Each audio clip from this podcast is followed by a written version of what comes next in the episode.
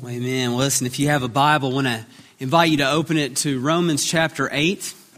Romans chapter 8. I, I want you to uh, read along silently as I, as I read out loud here. Follow along. We're going to read from verses 11 through 13, really focusing today on verse 13. This is the Word of God.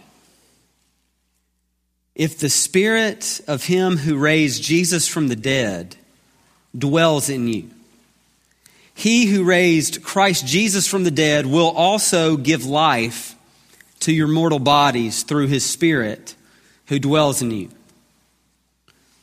So then, brothers, we are debtors not to the flesh to live according to the flesh.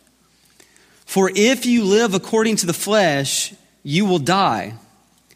But if by the Spirit you put to death the deeds of the body, you will live. Let's pray together. Father, I ask that you would give us eyes to see and ears to hear your word as we open it up and as we study it and as we seek to apply it today. We pray in the name of Jesus for his glory and for our good. Amen. Amen. Today, we're really going to focus on a statement that's made here on how to kill sin in your life. Because of that question and the nature of the question, I believe it's one that is as relevant to each of us as anything we could ask this morning. For there are many of you, and, uh, and, and by the way, I'm not distancing myself uh, from the equation of sin being an issue in my life. I, I will open up a little bit about that as we go today. Uh, but there are many of you, and I say that because of statements you make to me, uh, times of counseling that we have, you know, just conversations and experience I have walking alongside you. There are many people in this room who you have particular sins that seem to, and it is not every week, it may not be every day, but it seems that particular sins creep back into your life and they cause you uh, to stumble. Okay? And so then you come to me or you come to someone else, you uh, come and confess and, you know, openly seek for the gospel power to be, you know, healing your life. But I, I know that this is a relevant question for you, you're aware that there is sin that can creep into our lives and cause us to not be able to walk in line with the Spirit of God. Okay? Now, what we want to ask is this, and it's the question that you see in your worship guide, but it is the question how do we by the Spirit. So, how, how do we, by the power of the Spirit, put to death sin that exists in our lives?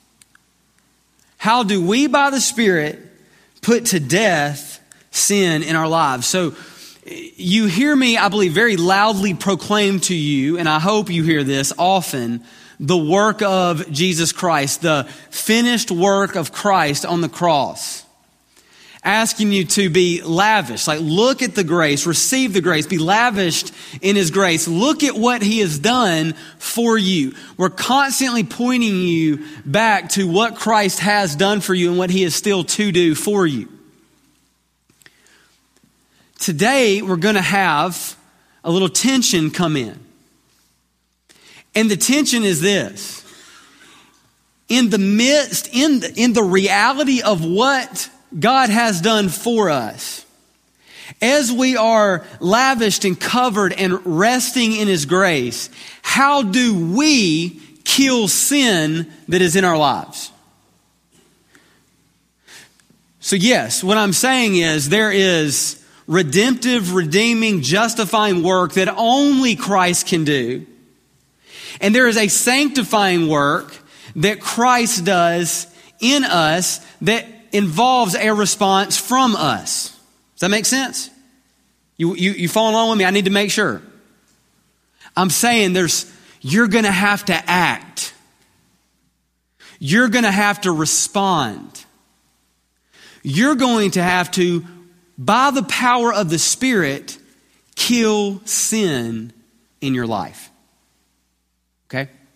Now, we're going to go over this text and then we're going to apply this text. And so just walk with me through uh, the text. We'll talk about it and help explain what the Word of God is telling us here. So look with me in verse 12. the Apostle Paul, of course, inspired by God, is telling us this. So then, brothers and sisters, we are not debtors, not to the flesh, or we are debtors, not to the flesh. Now, what, what does that mean? That we are debtors, not to the flesh. It, means we do not owe the flesh anything. Like, like you're not in debt to the flesh. And this, of course, is people who have believed on the Lord Jesus Christ. You are in Christ. You have the Spirit of God in you. The Word of God tells us you owe the flesh nothing. Okay? You owe them nothing. We are told, and already have been told, and we've gone over it twice now, from Romans chapter 6, that sin has no dominion over us who are in Christ Jesus. It does not reign over us. It does not rule over our hearts. We do not owe it anything. What Paul is saying is this is you are in debt, but not to sin. You are in debt to Christ. You owe sin nothing. You owe Jesus Christ everything. So then, brothers, we are debtors not to the flesh to live according to the flesh. For if you live according to the flesh, you will die. But if by the Spirit you put to death the deeds of the body, you will live. So, how do we not live lives according to the flesh? How, how do we not live apart from God or seek to live apart from God, but how do we instead repent from that lifestyle, turn to Jesus Christ and walk in the power of the Spirit and live? That's the question that we're looking at today. All right. So I join you to look in your outline there, and we've got four R's. Okay. You got to have some R's in your outline, and we've got four of them today. And so the first way that we're going to look at that, how do we, by the Spirit, put to death sin in our lives, number one is we remember. Well, we remember what, Colby? Uh, numerous things, okay? Here are several of those, and I invite you to take notes. One is remember the gospel. Remember the gospel. Like Romans 8, verse 12 and 13, do not come outside of Romans chapter 1 all the way through 8 verse 11. Okay, like, like it, we have already been told and we've been walking through who we are in Adam and now who we are in Christ. We have already been walking through this is who we are by nature. This now is who in Christ we become by grace.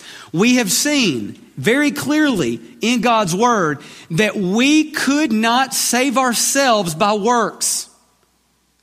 Our obedience to the law could never save us.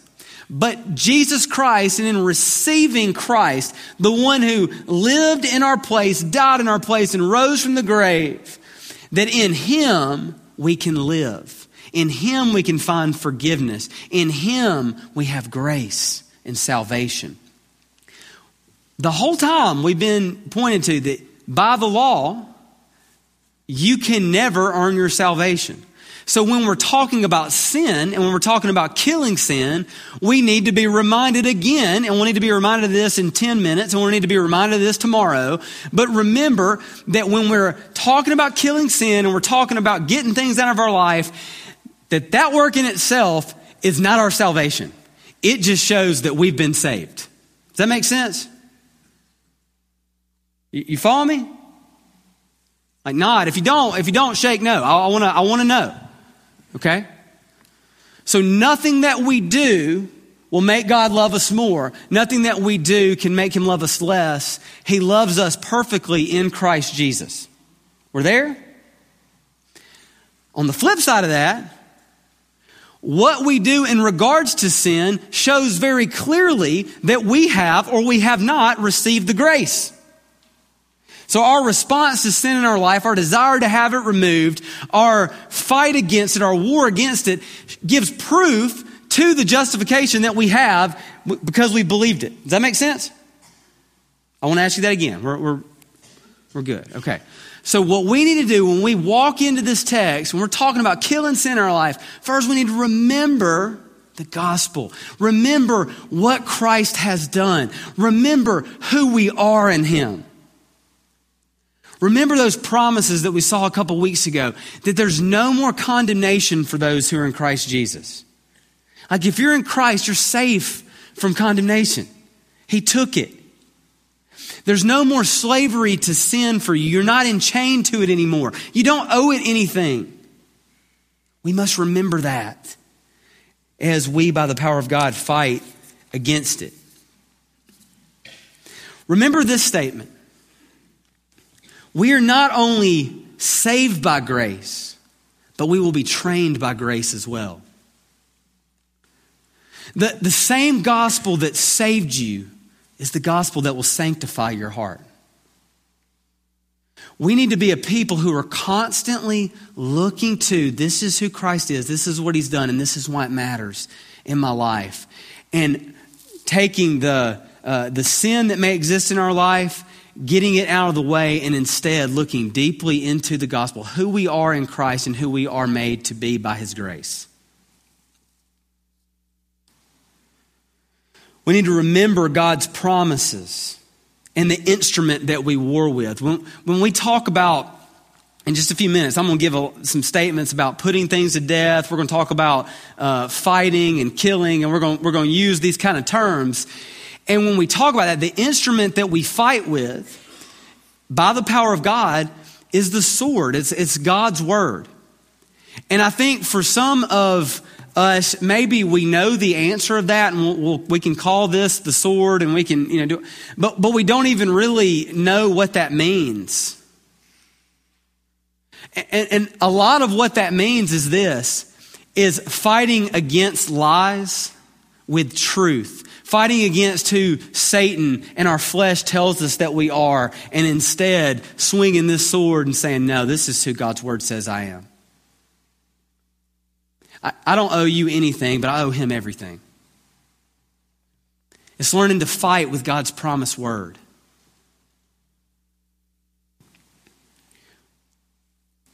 Also, I want you to remember God's power. You know, part of me is like, man, how could you miss it? Like when you're when you're reading uh, Romans 8, I'm like, how, how could you miss the power of the Spirit? But yet, I know from my own life how many times I've tried to live out in the flesh what only God can do in me. And I think you know that too. And so what we need to remember is this is that only God can truly kill sin in our life. But at the same time, we have to respond rightly against it in war with Him in it. The last remember is this I, I want you to remember that God is speaking to each of us. When we look at this text, God, God's not speaking to you about the person down the road from you. He's speaking to us. He's been speaking to me through this text for the last couple weeks. Man, I'm thinking about it all the time. May you realize today that he's, he's speaking right to you. We all need this grace. We all need this gospel. So, first is, man, before we talk about anything else, man, we got to remember. We got to remember. And according to the scripture, Paul is telling us, hey, guys, I've already told you, you're not in debt to the sin. You don't owe it anything. All right. Number two, not only do we remember, but we've got to remove sin. We've got to remove it from our lives. Earlier, Kyle read from Hebrews, and I, I want us to read this text. We're actually going to see it twice today as we walk down this passage. But uh, Hebrews chapter 12, verse 1 and 2 is what we want to see. And so I'll read it for you. says, Therefore, since we are surrounded by so great a cloud of witness, witnesses. Let us also lay aside every weight and sin which clings so closely, and let us run with endurance the race that is set before us. When we're talking about putting sin to death, and by the way, that is strong language. It means kill sin. It means to uh, ruthlessly remove it from your life. John Owen, he was a, a Puritan pastor, he said this He said, Kill sin or it will be killing you. Kill sin or it will kill you. That's how serious this is. And so when we talk about it's like the, the only time I get to say from the pulpit that you get to be violent against something. Okay? So if you're, if you're that kind of person that like, you know, you love football because you like linebackers hitting somebody real hard and really deep inside you want to punch somebody in the face sometimes. Like if that's you, okay, don't hit anybody in the face, but you can take that violence and that aggressiveness and put it towards sin, okay? Be against it. And this text tells us, man, put it to death, remove it, kill it. And here in Hebrews, the, the writer says that there's a race that we are to be running but for us to run it, we're going to have to remove any weight and sin that clings closely. And so I want to give you a picture here, and I, have told you this before. In fact, I think twice publicly. And so I, I am repeating a story, and I realize that. So if you got it written down in your Bible or something, I know I've told it before. I think it's a helpful picture. My, uh, my two oldest girls, Lucy and Annie Ruth, they like to race in our yard. Okay, and so we have a, a good yard. Our, the, the front of our yard has a, a flat part that's, that's got about a, you know, couple hundred foot of running room. And my girls like to run from our mailbox to a telephone pole and back. And, you know, Lucy is just kind of a little natural born athlete. Annie Ruth is just real cute. Okay. And so they, they uh, she's probably got some athlete in her too. But Lucy is just like, you know, it's not even funny, like how easy it is to her. And, and so she's just fast. And, and so they, they get to running, and it's always a little frustrating for Annie Ruth because Annie Ruth has just now gotten to the telephone pole and Lucy's back at the mailbox. And so one day I decided that I would complicate this and give a scripture lesson. And so I went inside, I got some little weights, and I put the weights inside a backpack that Lucy had, and I put it on her. And so I, I, put it on her and she said, Oh, this is heavy. And I said, Yeah, it is. Okay, now I want you to run and, and race Annie Ruth. And so they run, and guess what? She still beat Annie Ruth. And so I was like, This is hurting my illustration. So I ran inside, got a couple more weights, and put it in her backpack. And Lucy starts running, and she just collapsed. She fell down. She said, I can't run the race unless you get this stuff off of me. I said, okay, thank you. There you go. Now I can preach that. All right. So here, here's the, the reason why I, I tell you that story, and I've told you before, is it's kind of a funny example of something that is uh, not funny that exists in our life, and it's how sin keeps us from walking in line or running the race that the Lord has for us. You cannot live the life that God has called you to and have sin in your life. It, it doesn't work. And so, example. And I'm going to give some hard ones. Okay? But I think sometimes you need to do that. Example. If you are a person who you are struggling constantly with bitterness against another, that bitterness harbored in your heart will keep you from running the race. In a very real sense, you cannot walk in line with the Spirit and be bitter against your brother at the same time. Like you can't do both of them at the same time. It doesn't work. It's entangling you. It's getting in your way. It's causing you to fall down. It's causing divisions and strife and pain. It, it, it doesn't work. It sucks out joy. What about this? Just going straight for it. I believe that there are individuals in this room who you struggle with looking at pornography. I believe that. I don't want to believe it, but I do believe it. I believe there's individuals in this room who you look at pornography. And I want you to know you cannot possibly look at pornography, and walk in the Spirit at the same time. You can't possibly honor Jesus Christ and look at pornography at the same time. You need to have somebody tell you things that you, you, ought to know. But it's this is your sin's never as private as you think it is. And your sin always hurts. It always hurts. For some of you, there's a relationship in your office, there's a relationship somewhere in your life that though you may not have walked away from your family, though you might not have physically done something, you have emotionally given your mind and heart to another person, and it is crushing your ability to walk in line with the Spirit, and it is hurting your family. For some of you, I believe there is there there can be. Uh, selfish desires. There could be coveting that takes place that you didn't get the thing that you wanted, or maybe your sister or your brother has something that you could never have, or maybe they got approval that you always wanted. Whatever it might be, that in your heart is causing you not to be able to walk in line with the Spirit. You can't run the race that God has for you. What do we do? We have to remove it.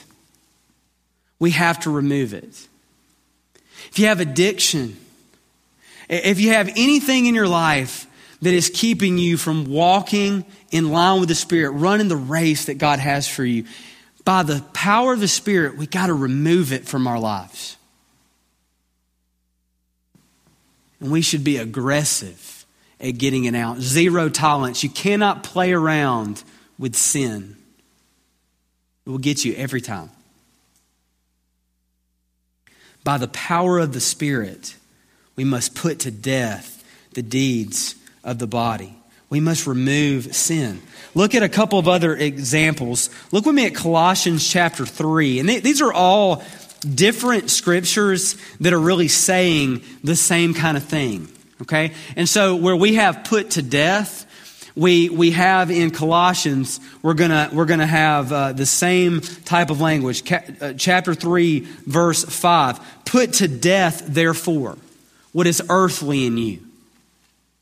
Okay? So this is similar language. This is, we've got to remove it out of our life. We've got to kill it. We've got to put it to death. And of course, there's a wide range of sin. We have sexual morality, impurity, passion, evil desire, covetousness, uh, which the Bible says is idolatry. This, this is something, this can be some immorality that everybody would point to and say, yeah, that's immoral. It also can be something like you got on Facebook and you wish you had something that somebody else had in their picture. Okay, like that can cause you major pain and uh, struggle and cause you to trip in your life because you're coveting something you wish you had it. Somebody else takes it. You have become envious. Those kind of things. That, that's, that is sin that can trip us, that can take control. Uh, and, and what the Lord is telling us here is this don't play around with sin. Instead, by the Spirit, put it to death, kill it. So we see that language there in Colossians 3. Look with me in a couple of other places. Look at Romans chapter 13. We will certainly get to this text here in, in a matter of uh, months. But Romans chapter 13, I just want you to see the language here. It's very consistent throughout the Bible. In verse 12 of chapter 13, it says, The night is far gone, the day is at hand. So then let us cast off the works of darkness and put on the armor of light. So casting off the works of darkness. It's very similar. Putting sin to death, removing it from our lives. One more place Ephesians chapter 4. Look at, look at verse uh, 22. This is right in the middle of a thought, but we'll, we'll talk through it in just a minute. We're told to put off your old self, which belongs to your former manner of life and is corrupt through deceitful desires. And to be renewed in the spirit of your minds and to put on the new self. And so we've got this language of taking something that is old off of us. Okay? So let's move on from here. So we, we've seen, we're going to connect all this together. We've got how do we, by the Spirit, put to death sin in our lives? How do we kill sin so that it's not killing us? Well, first we remember all just the goodness of the Lord uh, on as far as the gospel in connection to us, who we are in Him and what He's done. N- number two, though, we remove sin. We we get violent against it. We are aggressive towards it. We remove it. We put it to death. We kill it. Number three, we have to learn to not only remove, but to, in the power of the Spirit, replace. Replace.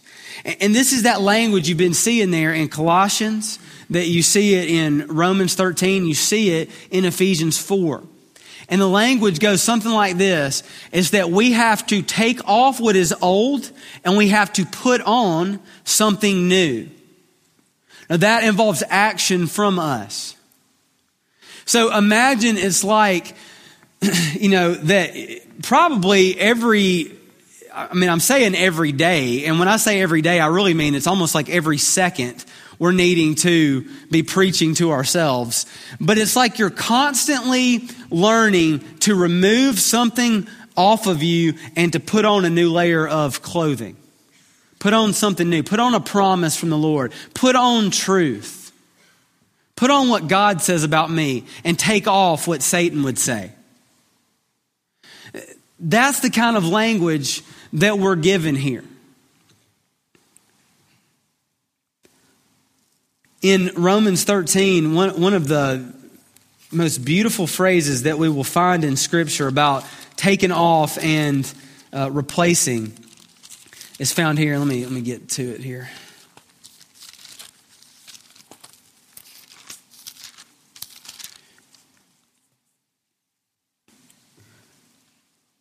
We're told to, in verse 14 of chapter 13, but put on the Lord Jesus Christ and make no provision for the flesh to gratify its desires.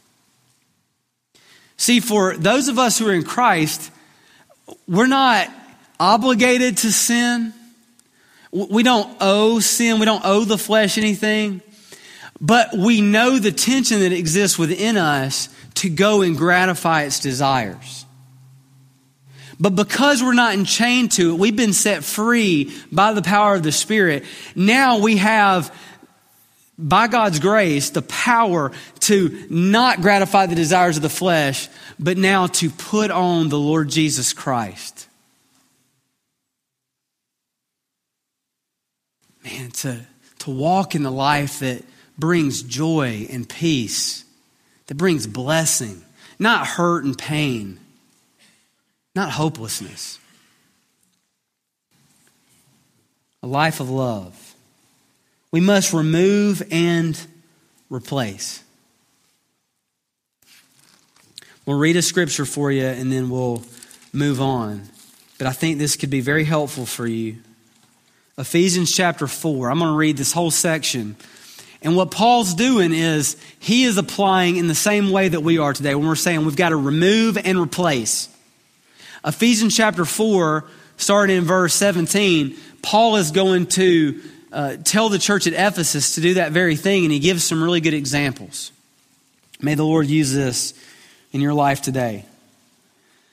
Starting in verse 17, he says, Now this I say, and I testify in the Lord, that you must no longer walk as the Gentiles do, in the futility of their minds.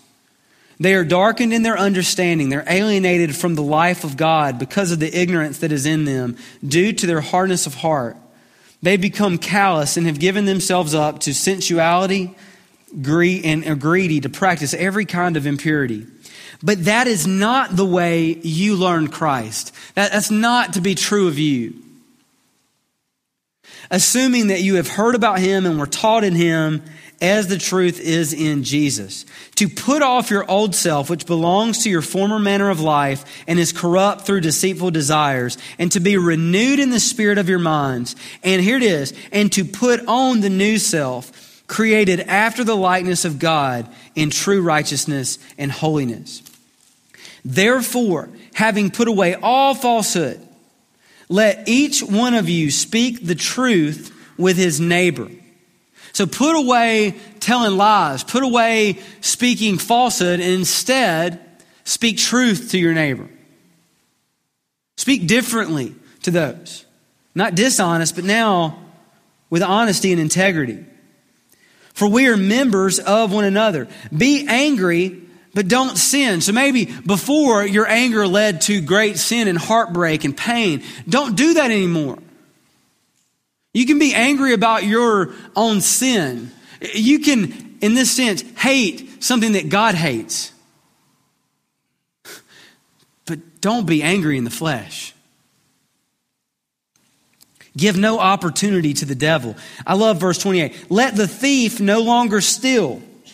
You know, quit using your hands to hurt. Quit using your hands to steal. Instead, he says, use your hands to labor well.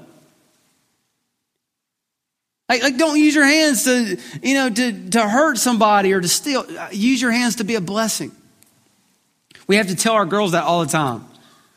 We don't have to tell them to not steal. We hadn't really gotten to that point at this moment, I don't think. But, but where we are is constantly we have the issue, you know, somebody hit me. Hazel punched me in the face. Lucy did that. And I had, and we have to say, don't use your hands to hurt. Use your hands to love.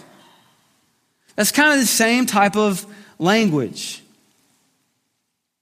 It says, Let him labor, not steal, doing honest work with his own hands, so that he may have something to share with anyone in need. So first they were had this idea of greed and selfishness that they would even take something that wasn't theirs. Now they're using those same hands to be a blessing to those around them.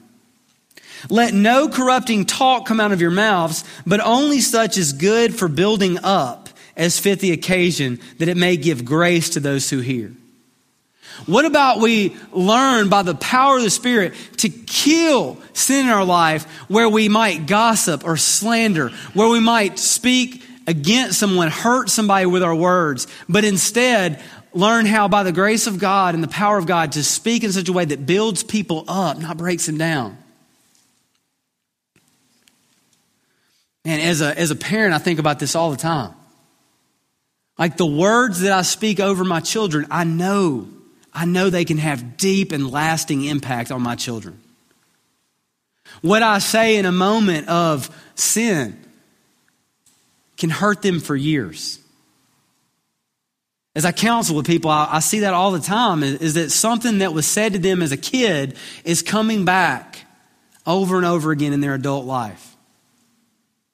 Man, fathers and mothers, husbands and wives, people, brothers and sisters, when we speak, Make your words count. Speak words of grace, not words that break down and kill. Do not grieve the Holy Spirit of God by whom you were sealed for the day of redemption. Let all bitterness and wrath and anger and clamor and slander be put away along with all malice. But we're putting on something. But now be kind to one another, tenderhearted, forgiving one another as God in Christ forgave you. So, church, the call by God's Spirit today is this is that we, by His Spirit, put to death sin in our lives by remembering who we are in Him and who we're in debt to. We're not in debt to sin, we owe Christ our life. By removing sin that entangles us, that keeps us from running the race, from walking in line with the Spirit. We've got to take it off. We've got to put it to death. We've got to get rid of it. And then we replace with truth, with promise word, with love and acceptance in the gospel. We replace with the word of God. Put on the Lord Jesus Christ. Do not gratify the desires of the flesh. And then lastly, we refocus. We refocus. I want you to consider once again Hebrews chapter 12. My, my favorite part of that text, and, and one that I, I love to say to myself quite often. It's this it's that we look to Jesus, the founder and perfecter of our faith, who for the joy that was set before him, he endured the cross despising the shame, and is seated at the right hand of the throne of God. Man, we are not only saved by grace, but we're trained by grace. if I want to see sin be killed in my life, if I want to, by the Spirit, put to death the sin that's in my life, the way that the Spirit will guide me is what He is always doing, and He's always pointing to Jesus Christ. And it will be by me looking to Jesus. He's the author, He's the perfecter of my faith. And look at what who He is, look at what He's done and what He's still to do for me a child of God. Man, that's how I have sin die in my life. I've got to refocus. Refocus. Last thing we want to speak to is this there is a practical teaching that I believe that a lot of us have tried to place in our life since we were very little. And it's a practical teaching that can be, I believe, very damaging and cause legalism. And here, here's what it is is that there is a list, one through whatever it might be, and that list is a priority list of how you live and who you live it to. Okay? And so, for instance, it would be this make God number one on your list, make your spouse number two or family number two or church number three, I, what, whatever the list is, you have a priority list and God's always supposed to be number one and then you work down the list. Somewhere's school, somewhere's, you know, yourself and recreation or what, I mean, you've got a list. And I want you to know that that can be so damaging for how to view the work of the gospel in your life. And instead of, when we say refocus, some of you are going to, the whole time you've been trying to jot down how you were going to fix your life with another list. And, and, and I want you to think of it differently. Refocus. Let's look to Jesus and let's begin to see all of our list through the lenses of who Jesus Christ is, what Jesus Christ has done, and what he is still to do in our life. See all of our life through the lens of the gospel.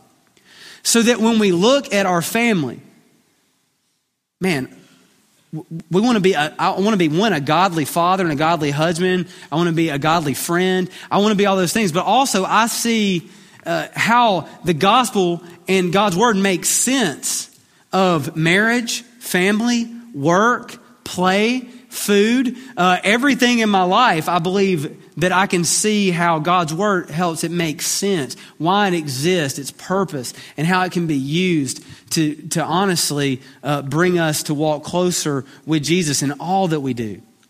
We got to refocus, to be trained by grace, not try to make a list. And so refocus. Look to Jesus. Last scripture that we're going to see, and then we will conclude, is Titus chapter 2. Titus chapter 2. This is verses 11 through 14. And you'll see, man, this has so much to do with how by the Spirit sin is killed in our life. Titus 2, verse 11 says, For the grace of God has appeared, bringing salvation for all people. That does not mean that all people are uh, saved or that there, there's a salvation that is given to all people. It means there's a salvation available to all people. The gospel of uh, the gospel of Jesus and the grace of God. For the grace of God has appeared, bringing salvation for all people, training us. So God's grace trains us, training us to renounce ungodliness and worldly passions and to live self controlled, upright, and godly lives in the present age. That means live it today. That's what that means. Live it now, not in some future version of you. Like today, be trained by grace. And, and I, the reason why we need to see this is this is the exact same order that we've been talking about the whole time. That things have to be removed and things need to be replaced. And the whole, this whole conversation is in the context of the gospel of Jesus being invested deeply in our hearts by the Spirit of God. We're told, for the grace of God has appeared, bringing salvation for all people, training us to put away things that bring death, to renounce ungodliness and worldly passions, and to live a self controlled, upright, and godly lives. For some of you, that I talked about that pornography deal earlier some of you, self control is the thing that you cannot break. And you've been trying to break it for years. And I want you to understand clearly by God's word, only by the Spirit can you put to death the deeds of your lack of self control. It's going to be as you are trained by the grace, as you look to what Jesus has done, see how Jesus bore your sin, how Jesus became your sin. He became your addiction. He became that thing you keep falling to, and he was crushed for it, and he raised from the grave victorious over it. And now he offers you the power to walk not in the, not in sin, but in line with the Spirit of God. Oh, that today we would be not only know that we have saving grace, that same gospel brings training grace. The way that we're saved is the same gospel that we're sanctified by. Church, may we remember who we are. May we remember what Christ has done. May we remove sin that gets in the way that's in our lives. Get rid of it, kill it, put it to death. May we replace it with godliness. May we replace it with God's word and the, the fruit of God's spirit. And may we refocus our lives to look at Jesus. Look to who he is, what he's done, why he matters so much, what he's still to do. May we be transformed as we stare deeply at the gospel of Jesus. I want to ask you, if you would, to stand as we respond and Oh, there are so many possibilities of response today, but let me give you a few. Today, if, if you are here, maybe even as Kyle spoke earlier, maybe as, as he even said, hey, maybe there are some here today who you don't know Christ. You're not a Christian, you're not in Christ. Man, today I want you to know that you can come into the kingdom of God by believing on Jesus Christ. I would love to talk to you about believing in Jesus. Come and speak to me today. I'll be down in the front. Come talk. If you don't know Christ, come and know him. Man, for some of you, you may say, man, I, I have, I've been coming. I do believe, uh, but I've never been baptized. I, have never been baptized. I, I want you today, maybe today's the day that you come and speak to me about that. We, we want you to be able to identify with the people here. Be obedient to the Lord through baptism. To come and say, man, I was dead, but I, I've been, uh, I, I was buried with Christ, and now I've been raised to live a new life in the context of this community that we have here at ABC. Man, come forth. If you're here, and, and, and part of the reason why, man, you're struggling with your sin and you're struggling by yourself you're struggling alone. You don't have people spurring you on and encouraging you and praying over your life. Listen, you need to be a part of the church, not just attend. Come. Come for us. Some of you are wanting to come for membership. Man, come, tell me. Let's talk through it. We got a membership class that'll be starting up again next week next Sunday, 9:30. It'll be on the on the bridge, a membership class, ABC Connect class. If you want to walk through what membership is and what it looks like, and you don't think talking to me up here is enough time, and I would agree with you. Man, come tell me that you want to be in that class. Let me help you. Let, let us walk with you in what membership is and why it's so important for the Christian.